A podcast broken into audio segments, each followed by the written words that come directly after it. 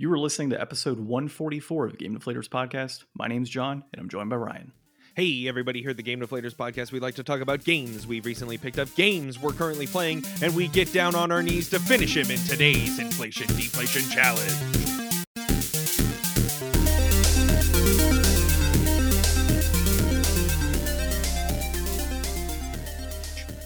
Okay, that's going to be kind of weird. I did not even, dude. I honestly didn't even see. You didn't even look that. at it, did No. you? I knew you'd like. So basically, this week uh, we're playing John's Midway Legacy One Up Arcade Edition without the box under it, and you've got to sit on your knees like a little kid if you want to play it because it's not tall enough to stand up next to. God, man. Anybody that just hears that first party episode, like, nope, checking out. yeah, so um, I bought a One Up Arcade a little while back, or Arcade One Up, whatever the hell you want to call them. I always mix that up. And uh, yeah, I've had a lot of fun with it. So we'll talk about that here in a bit. Also, today we're going to talk about Kojima stirring shit up on the Abandoned Conspiracy and PT and all of this other fun stuff he likes to do. Uh, abandoned skeptics warn about the unmade blue box games going back to 2015. So we got a nice uh, grid that somebody made, um, kind of showing blue box games' as history. We're going to talk about the top 10 Switch games that have been pre ordered over the last two months. And then EA is doing some pretty crazy stuff with its NDAs in Battlefield 2042. Uh, so we'll get into that soon. Uh, if you haven't yet, subscribe to the podcast app that you are listening to right now so you get the most recent episodes every week. And of course, find us on social media at Game Deflators, on Twitter at The Game Deflators, on Instagram Facebook, and of course, vgamedeflators.com. So, Ryan, this week pickups nothing. So we uh, we obviously talked with um, we have an episode coming out next week where we've got Grief Burrito or Harrison from Grief Burrito, and we talked about what we're currently playing, currently picked up, and you know since we're recording the next day, I haven't exactly played any games in the last 24 hours, let alone this full week uh, since my family was in town. So yeah, uh, I uh, I had the chance to purchase and then fall asleep to Disney's Jungle Cruise. Uh, my wife says that it was very good and that I need to go back and finish it. oh so wait, did you do the whole like Disney Plus thing where you pay for the movie on the TV or whatever? Yeah, so we're using some friends Disney Plus, so we bought the movie. So you know, Oh, it, it kind of works out that way pretty well. Like, it sucks having to pay thirty bucks for a movie, but I guess when we're using somebody else's uh, subscription, it works out a lot better. yeah, see, by my house, they have five dollar movies every Monday and Tuesday. Mm. hmm Yeah, it's not too bad. You should actually. There's a location similar to what I've got near me uh, by your house, and I think they do the same deal over there. Um, and reclining seats. That's the most important aspect. Uh, yeah. So, dude. Uh, again, I didn't play anything this week, but uh, of course, I have been messing with my Magic the Gathering stuff as always. You know, I'm, I'm going to mention next week on that episode uh, since I kind of covered it already.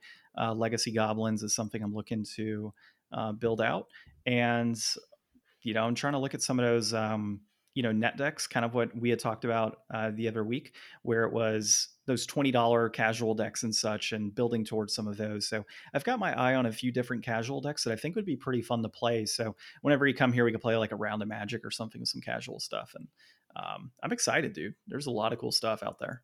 Yeah, I had the chance uh, yesterday to go to uh, a hobby shop that I haven't been to nearby. Um, I think I'd mentioned before. I've been kind of getting into building some gunpla lately, um, and I've got a Wing Zero that I'm putting together, and I wanted to step up my game this time and try at least doing some panel lining, like where you paint in like all the the edges black so that everything's like lined out. It makes everything pop a little bit more.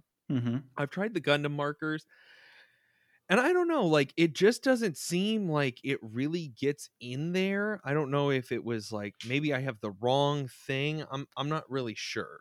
So I looked up online and they said to get uh Tamiya panel line accent color. So I uh did not do that a couple weeks ago. I tried using my Warhammer paints that I got, and those did kind of the trick, but not super great.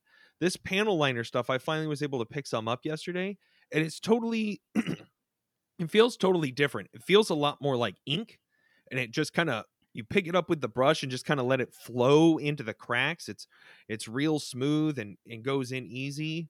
Uh, I'm supposed to get some like Q-tips and some special thinner that they make too to kind of wipe the excess off the edges after it fully dries. I haven't quite gotten that good or had to go to that step yet, but Oh, so it's like so far uh, it's looking really nice. it's like Nuln oil then. in Yeah, sense. okay. yeah, yeah, it's similar to Nuln oil. Okay, cool. Yeah, and does it have a gloss to it? So, um, a little bit. I mean, it goes in. I mean, it just really makes these bold black lines on the plastic. Gotcha. So it it doesn't have really enough surface area to be catching too much light, but it does make it look tremendous. because like the Nuln oil on a lot of minis and stuff I painted for our D and D campaigns, um, that definitely makes it pop. It fills in all the crevices and such Yeah. that normally you wouldn't have, and creates that shadow type of effect. It's a wash. yeah, yeah, I really like it too. Um, oh, speaking of D and D, we uh, had my campaign yesterday, which is pretty interesting. Um, so I had the group. I don't know how long it's been since I talked about it in particular, but uh, I had the group in the city of El which was being dragged into Avernus, otherwise known as one of the ninth levels of hell, or one of the nine levels of hell. And uh, I had the characters trying to find Ulder Ravengard, who's like the leader of the Flaming Fist um, within the campaign. And so they made their way down and they found him and came across Gideon Lightward uh, while they were in there. And one of them rolled a flippin' nat 20 to convince Gideon to allow them to go into the bottom of his cemetery where Raven Guard was. Can't do anything about that. So, uh, yeah, so they go down and they find him. But uh, when they find him, Justin, who is playing a character named Argon, which is an Aasimar, and at the time he was a Protector Aasimar, touches this crown or this um, helm that's on Ravengard. And when this happens, I had Baphomet come out in a dream to Justin, and Justin had to make a deal with Baphomet to not kill his friends, unknowing that this was a dreamscape that he was in. So after everything is said and done, he like rolls his head back, and the characters look at him and go, "What the hell happened?" He's like, "Oh, I was protecting all of you from." This giant demon, and I made this deal with him, and they're like, "What?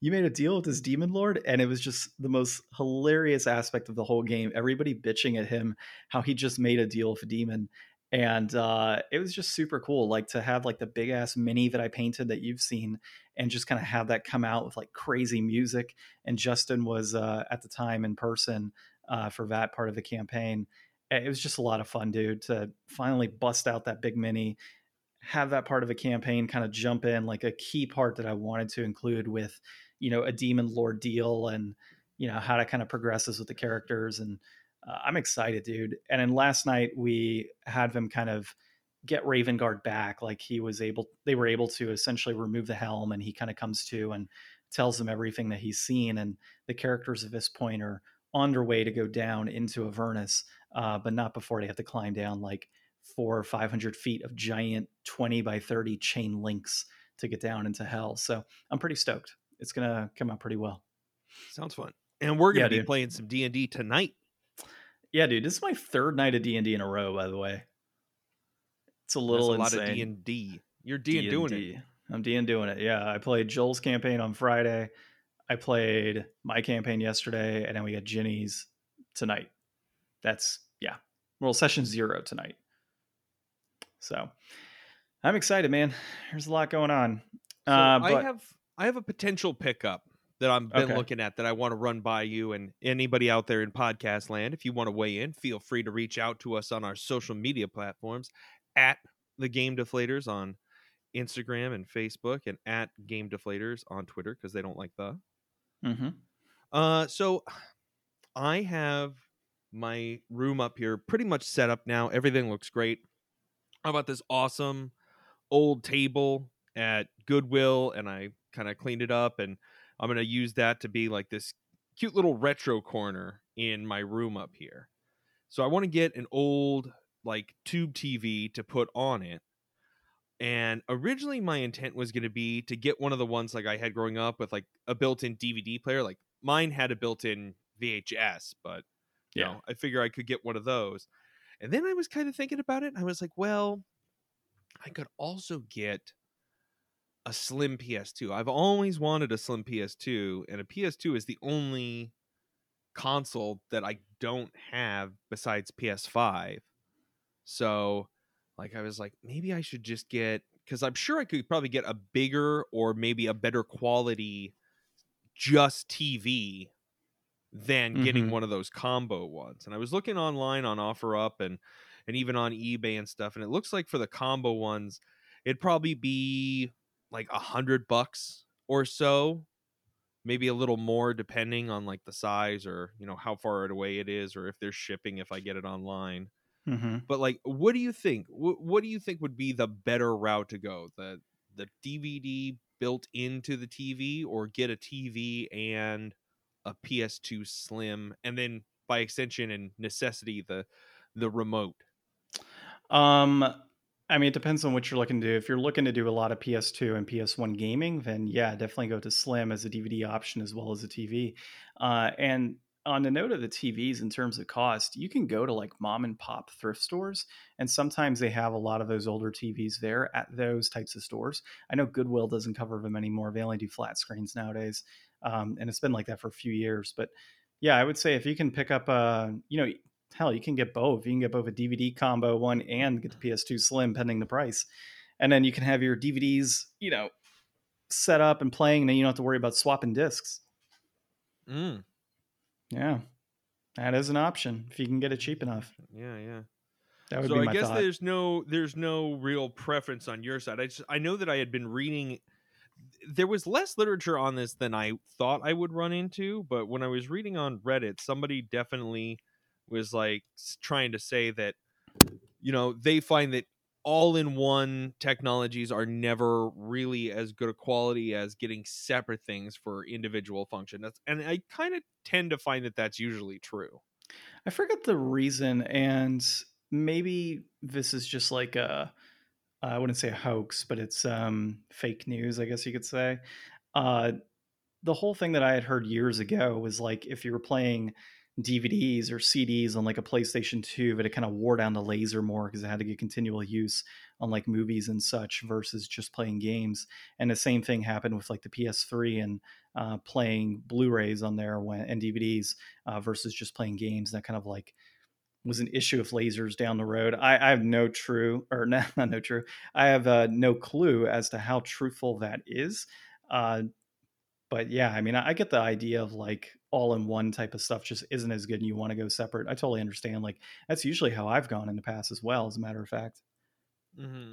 So, uh, but yeah, I mean, I would say if you had the chance, uh, you know, I would personally do the DVD combo TV and then go with the PS2 separate. That would be my preference. Why not both? Always a good option. Yeah, for sure. And of course, if the DVD piece blows out on the TV because you know it's an all-in-one, backup, well, then yeah, you got the PS2 as backup now.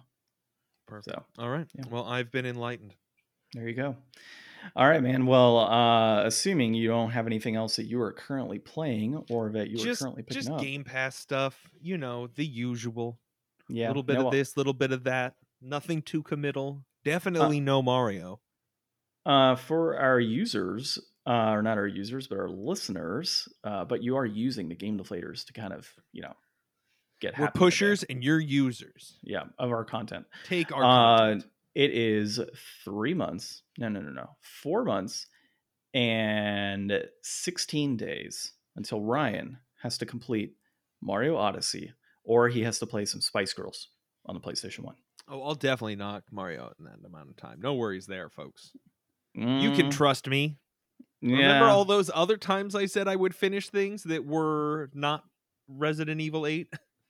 Yeah, yeah. We'll we'll see. We'll see. The countdown is on, dude. Countdown is on. I meanwhile need to finish God of War, and then I kind of want to play. Well, I got to finish Ori Will of the Wisp as well with my wife. Um, or no, it's the Blind Forest, I think. And I want to start To the Moon. I want to start that one up next. Okay. First article. Kojima stirs up more abandoned conspiracy theories on PT's anniversary. This is Game Rant, and it is Joshua Duckworth. I hadn't heard this one until you sent me this. And this is this is at the core of this whole abandoned thing for anybody who hasn't been listening. Abandoned. It's a game. It's being developed by Blue Box. Blue Box is a little indie studio that nobody has really known too much about. We'll get into that a little bit more with the next article. But people have been saying, "Oh, it's going to be the next Kojima game. It's going to be the next Kojima game," and it's like got all this like PS5 like allure to it and all this mystique. It was supposed to come out with like a playable demo or a play demo or some kind of something last week, some sort of trailer, and it never happened. Like they had a countdown timer I think to another countdown timer and then released a rele- press release saying, "Oh, hey, you know, we're having trouble at the last minute, blah blah blah." And then Kojima like he goes and tweets something. It was for uh what was it? Like a book or something? Uh reading material. Yeah. Discussing a piece of reading material. It says it's not unusual for Kojima or it's not usual for Kojima to talk about his interests outside of gaming on Twitter but a lot of things caught the eyes of Silent Hill fans. First off, the work is titled The Murder Case of Abandoned Amusement Park. That word abandoned indubitably caught the eye of many conspiracy theorists online. Secondly, there's an image of an animatronic rabbit, which many fans immediately associated with Silent Hill's Robbie the Rabbit.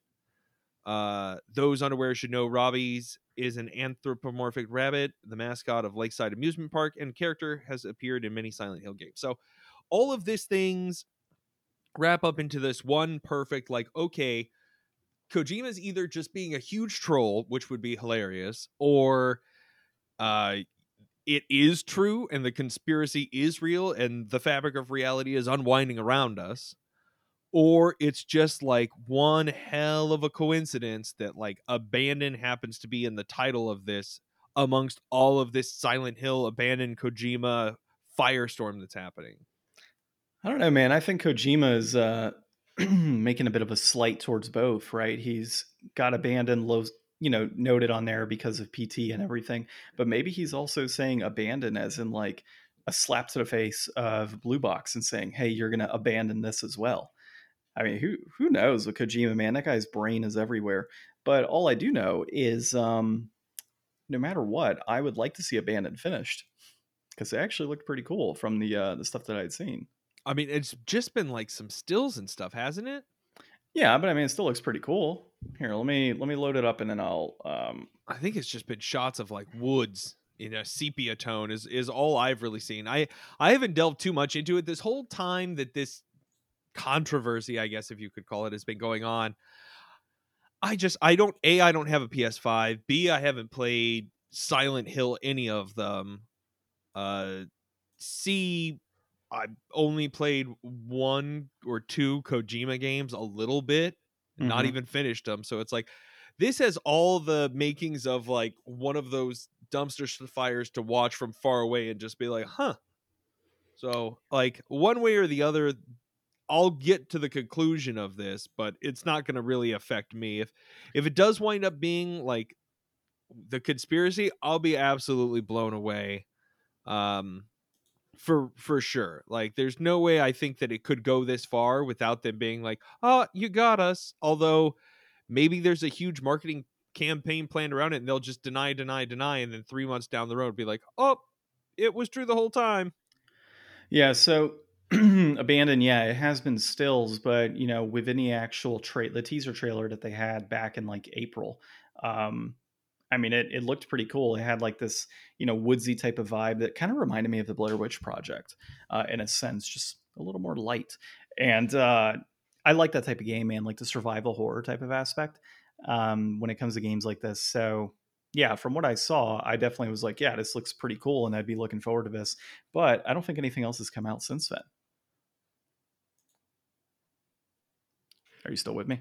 Yeah, no, I mean, I I oh. don't think so either. I was trying to look and see. I, I mean, there was that announcement that never came to, and that was about it. But I mean, that's that's pretty much the perfect reason and time to switch to our next article. Uh, this one is uh, Abandoned Skeptics warn about unmade blue box games going back to 2015.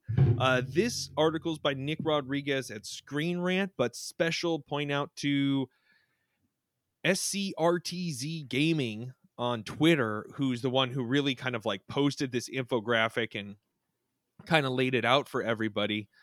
Uh, and I don't know how it took so long for somebody to pull this out. Like I don't know if this person like did a bunch of research and found this information or or how it came to light, but this it seems like this blue box controversy has been going on long enough for people to get skeptical. I know people have looked up in the past like and been like, "Oh no, you know they have been around for a while, but they haven't really done much." But like when you look at this graphic that he dumped here, it's got you know, uh 2015 this whole like announced a horror game called Rewind, delayed because playable teaser for the game because technical issues. Uh, say it'll have VR, canceled Kickstarter, said game development on hold, said they have a new project, announces the development is resumed. Game was never released, website was deleted. That was all 2015. And he basically goes like year by year almost since then, covering all these different announcements for stuff that just haven't come out or weren't what they were supposed to be or were these big lofty promises with no follow through. So, mm-hmm. I mean, I don't know if they're making money off of this, like if there's like a Kickstarter for this, or if this is like a green light thing on Steam and they're getting all like early access money. But like any way you cut it, it seems like a scam.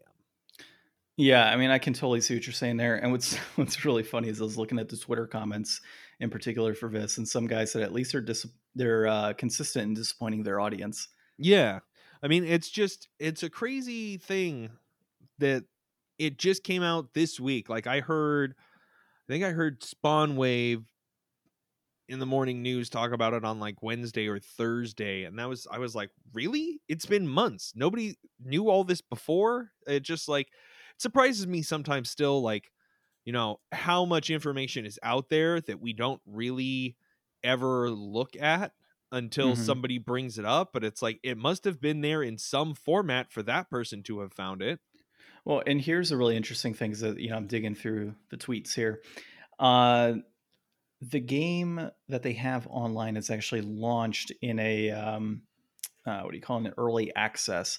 It's called The Haunting, and this guy says on here it's just rename. It's a renamed version of Rewind, The Whisper, The Lost Tapes, etc.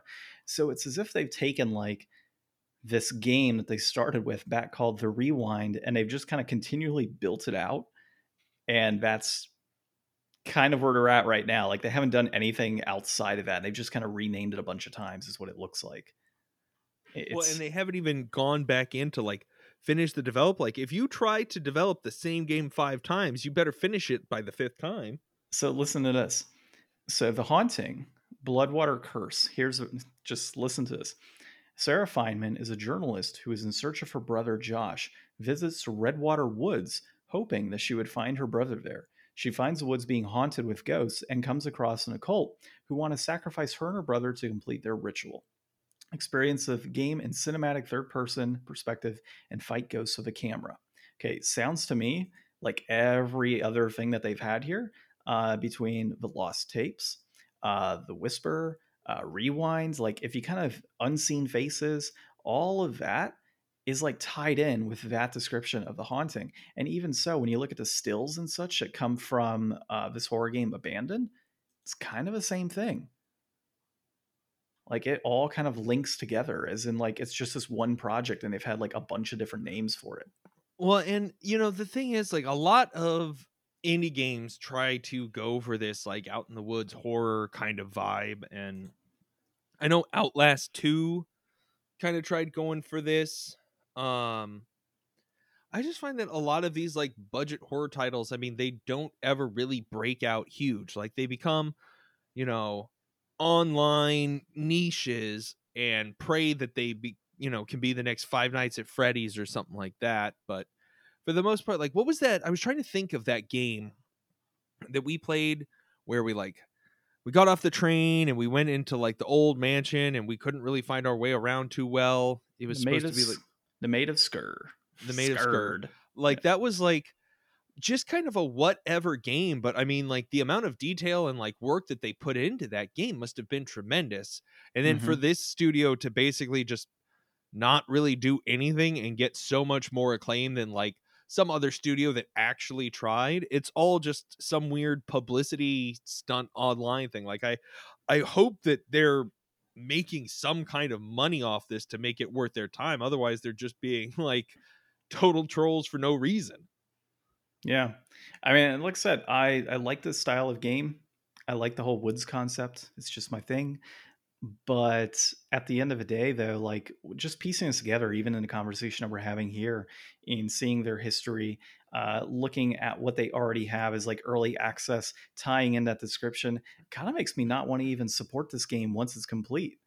You know, given all the shadiness behind this particular studio. Yeah. So I mean, if it's ever complete, that's if it's ever complete, right? Well, uh, yeah. But talking about completed games, uh, GameStop has recently revealed the top 10 Switch game pre orders that they've had over the last two months. This is super short. We don't have to go too deep into detail, but this is Brian at uh, Nintendo Everything. And let me just load up Brian's list here. You want me to go through it? Oh, I've already got it. Uh, full lineup starting 1 through 10. And there shouldn't be any surprises here. Um, but number one is Metroid Dread, followed by Pokemon Brilliant Diamond, Shining Pearl Double Pack. Mario Party Superstars, Pokemon Legends Arceus, Shin Megami Tensei 5, Pokemon Brilliant Diamond, which is interesting because Shining Pearl actually doesn't make this list, uh, WarioWare Get It Together, Doki Doki Literature Club Plus, Sonic Colors Ultimate, and an Advance Wars 1 plus 2 Reboot Camp. Uh, so that's your top 10 in, in regard to the last two months. Any surprises on your end there outside of Pearl not making a list over Doki Doki Literature? I mean, I've been hearing a lot of stuff about Doki Doki and uh, watching some content from, I guess, just game theory on it.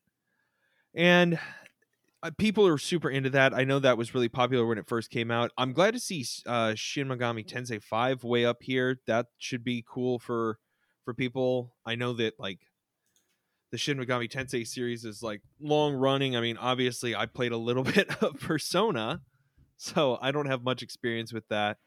Um, I'm kind of, I kind of think it's weird that so many people are buying both, or that they sell now just a two pack of Pokemon games. Like that seems like extra greedy for well, some they, reason. They started that with, um, I think it was Sword and Shield had the double pack, and they've had a few other games. I want to say had double packs as well. Uh, uh, Pokemon Legends Arceus is way too early to be pre-ordering that, and we don't even know what that is yet. Oh, dude, that open world Pokemon game. WarioWare Get It Together. We were just talking yesterday. I'm gonna pick that up on Haz's recommendation because I've never played any of those WarioWare titles. Yeah. Uh, Sonic Colors, whatever. There's got to be stuff for Sonic people. I think this is one that some people like and some people don't like, but I think in general is considered not a bad Sonic game. Yeah, it came out on the Wii years ago. But like one and ten, I want both of those. I want Advance Wars. I've never played Advance Wars, so I'm stoked on that. Metroid Dread's gonna be awesome, hopefully. Mario Party Superstars, I guess. I don't know. Whatever. This is just like people throw their money at stuff. Yeah. I'm I've definitely stopped pre-ordering. I stopped pre-ordering a few years ago and I've never really looked back on it for the most part except for like stuff that you have to pre-order like, you know, but like as far as games, if I could just go get it off the shelf or if I could just download the digital version, like Advance Wars 1 and 2, will I buy a physical copy of that? I don't know. Maybe, probably not. I'll probably just download it. I would say it's okay to pre-order like first party Nintendo games for the most part. Um, and then of course you can always cancel like the day before once you see the reviews coming in and such. But you know, I always like to to pre-order if I can a first party Nintendo game because it's never going to go down in price for the most part. Like throughout the life of the console that it's on. It just historically you've seen it over and over again. The games stay at their normal rate. Occasionally you can find something like, you know, Walmart $10 off or they might have like a 15% off sale down the road, but it, eh, for the most part they generally stay pretty consistent. So I think in this list I'd be okay uh, getting like Metroid Dread, uh, Mario Party Superstars, Pokemon Arceus, and likely WarioWare, and that's it off of this list. Uh, Advanced Wars, I've already got one on. I think I have one and two on a on a GBA. So it's like there's no point in me picking up a reboot uh, for those games. Uh, but that's kind of where I would see this list. So uh, not much on there, but of course, you know, let us know if there's anything that you're looking forward to on that list and that you've already pre-ordered. Next thing here, dude, uh, Battlefield 2042 playtesters who break NDA may be a may be banned from playing the full game. Uh, this is Kotaku, and it is Zack Zwiezen at Kotaku. This is so dumb. so pretty much the way it's working out is like these people had like early access uh, to being able to see this new Battlefield game, and anybody that shares like footage or any clips or anything along those lines uh, could be banned from playing the full game down the road.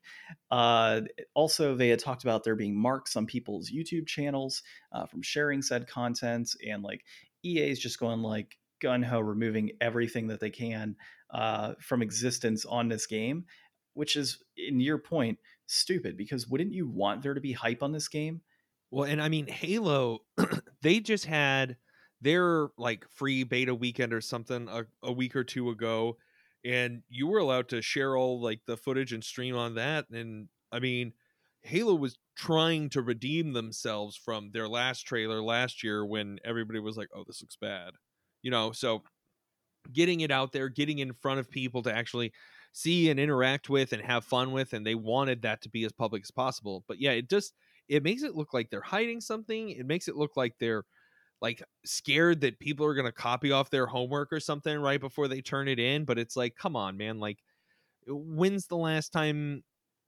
that that really mattered like everything's so iterated upon at this point and i mean once the game comes out like in a month month and a half, something like that. When's it come out? Like early October?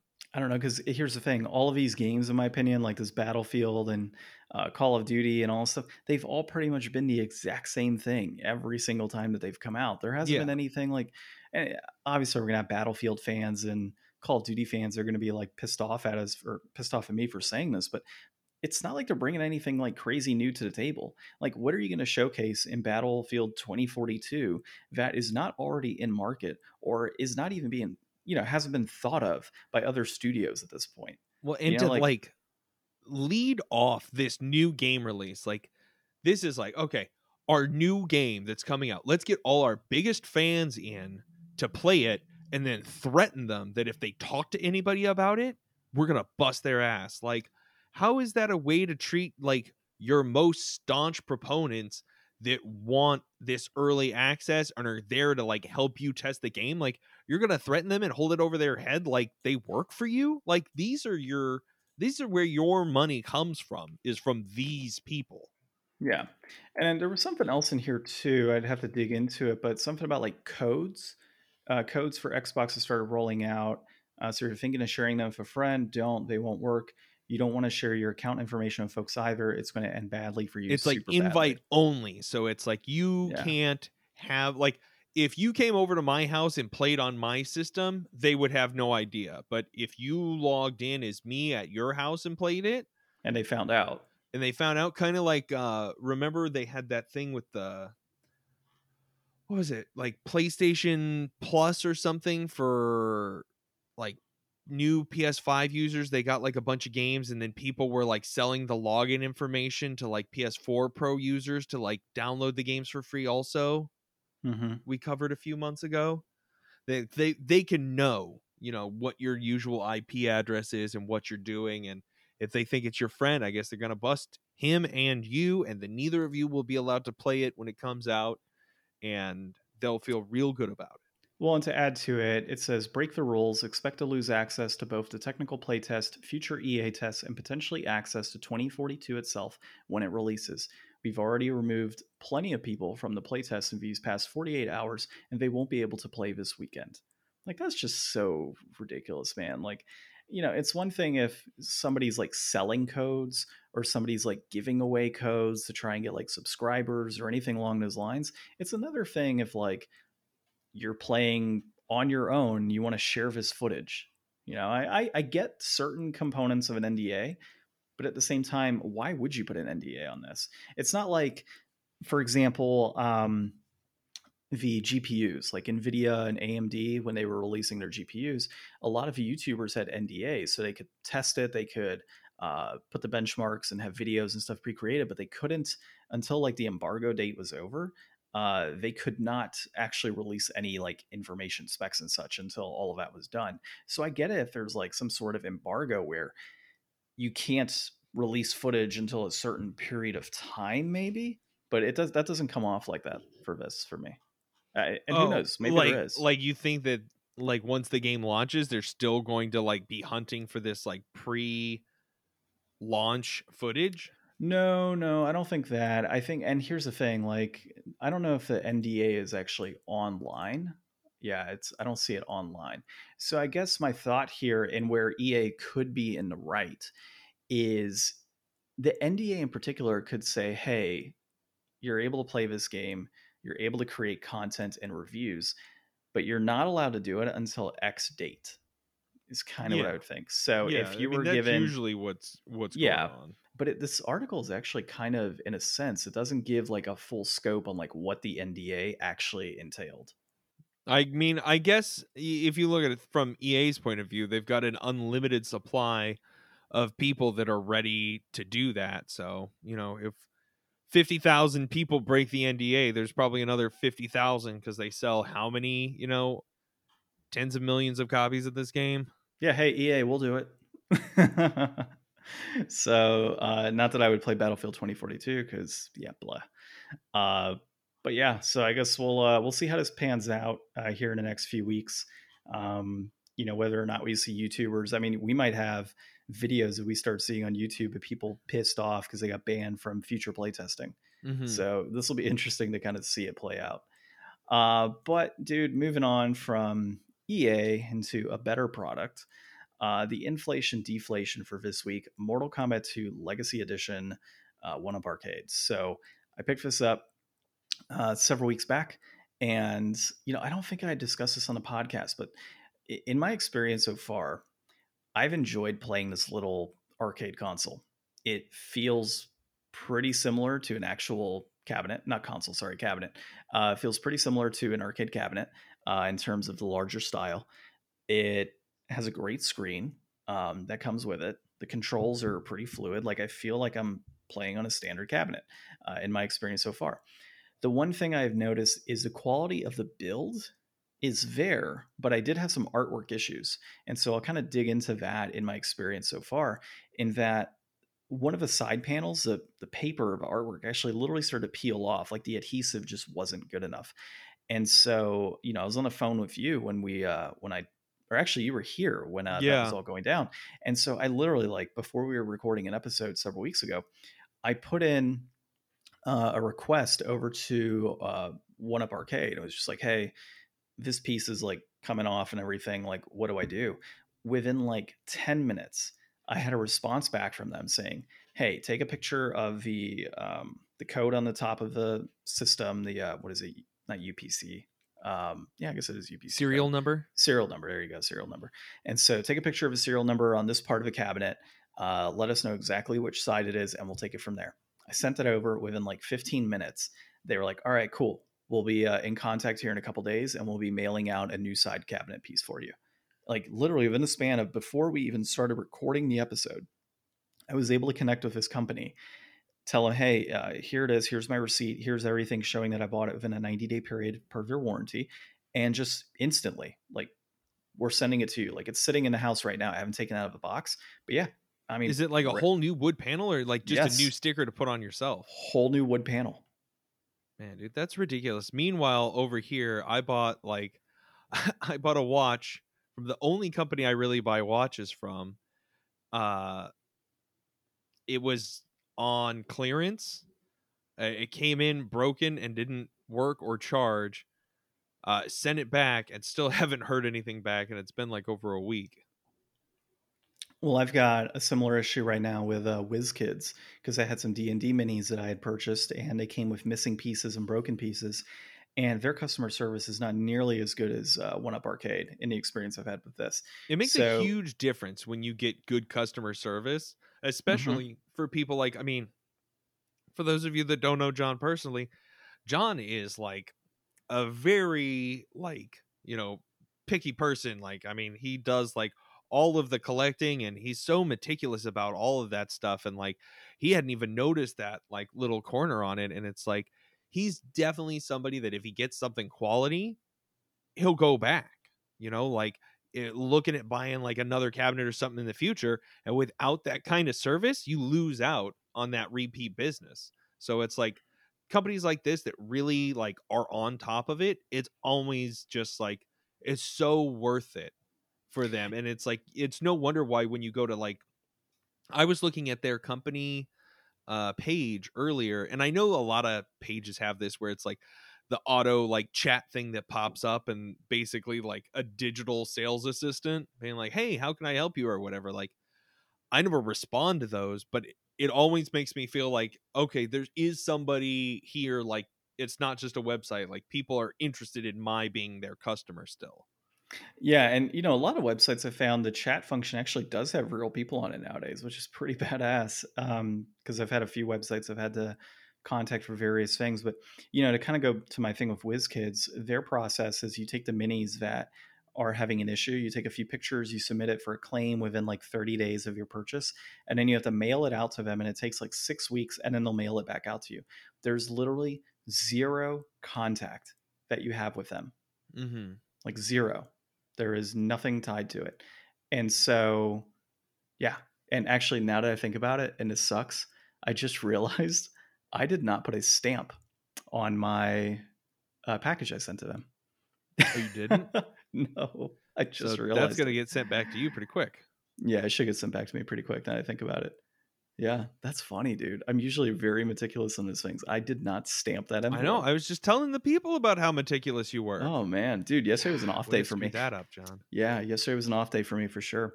Well, because I had other packages with me that I did stamp and that I did have like the actual like postage put on it. So, but yeah, they'll send that back to us. Obviously, if there's no postage, they'll usually send it back and say no postage.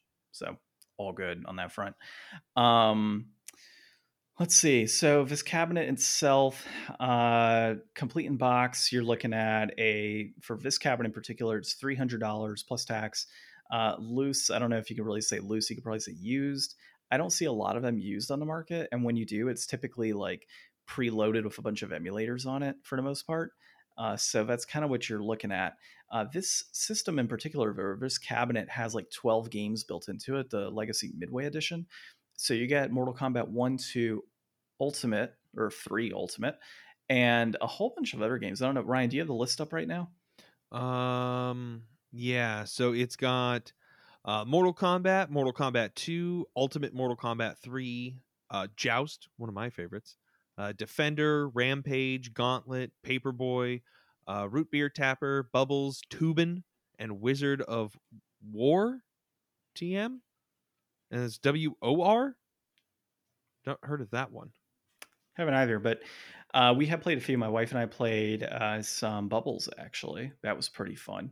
Uh, I played a little bit of Paperboy on there the other day because I was just kind of curious. I hadn't played that in years to see how that would play out.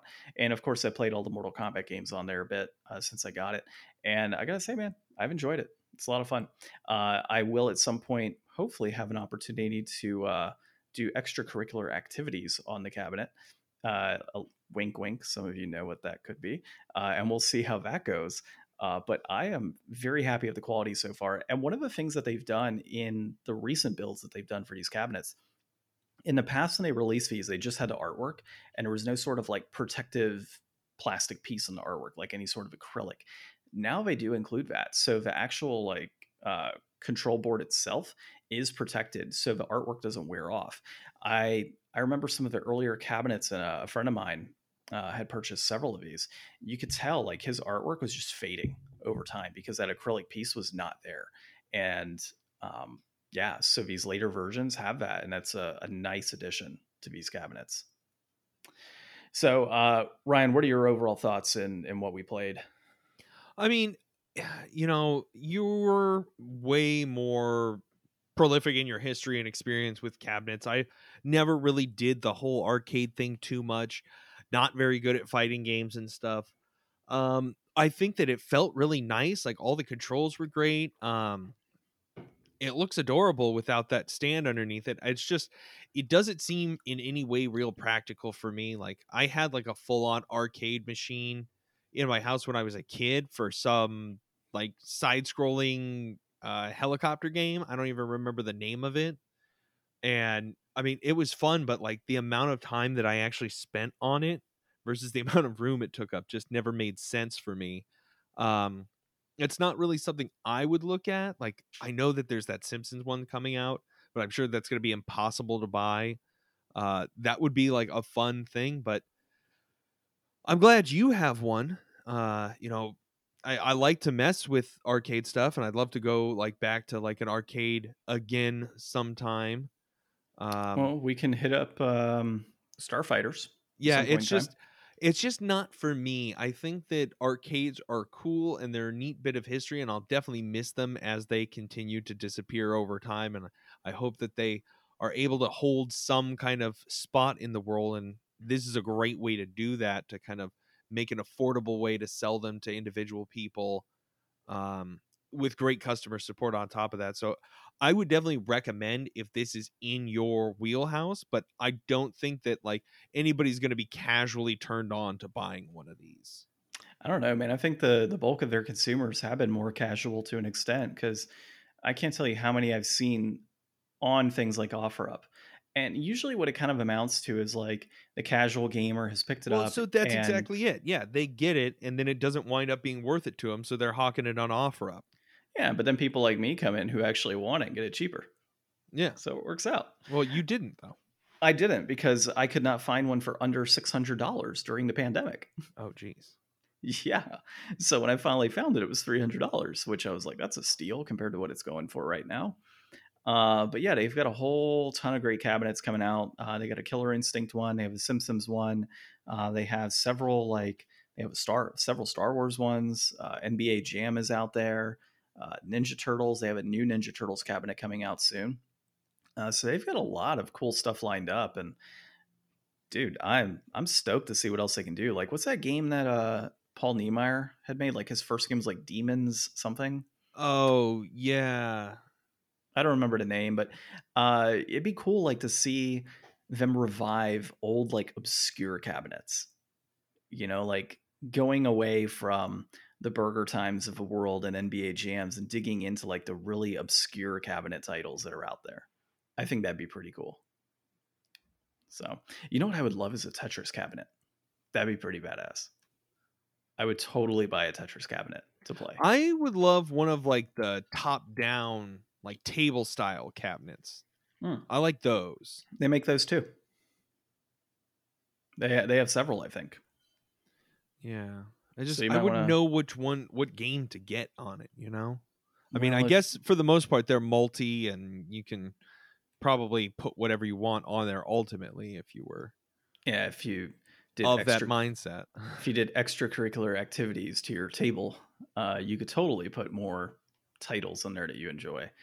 Uh, not condoning it, but yeah.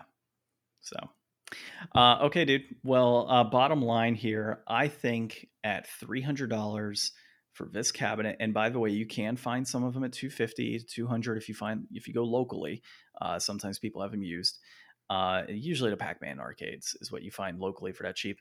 But at three hundred dollars plus tax, I would say this is totally worth it.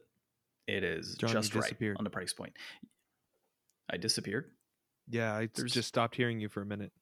Oh, well, I could hear it on my end and it registered, so it might have been your hearing. Okay, I guess just cut that part out then. no, we'll keep it. We'll keep it raw footage for the listeners. Since you've heard us this far, you can hear all of our faults as well. Uh, so, Ryan, I think at, at 300 bucks, I think that this is just right on the price point. Sounds good to me. Yeah. Okay. Well, uh, next week, we do not have an inflation deflation game uh, because next week is an amazing uh, time that we had with Harrison over at Grief Burrito. Uh, so that's going to be a cool chat that we had with him, just really on everything gaming. It's a good and, time. Uh, yeah, it was a lot of fun talking with Harrison and uh, yeah, catch that episode next week. And of course, thanks for sticking on this episode.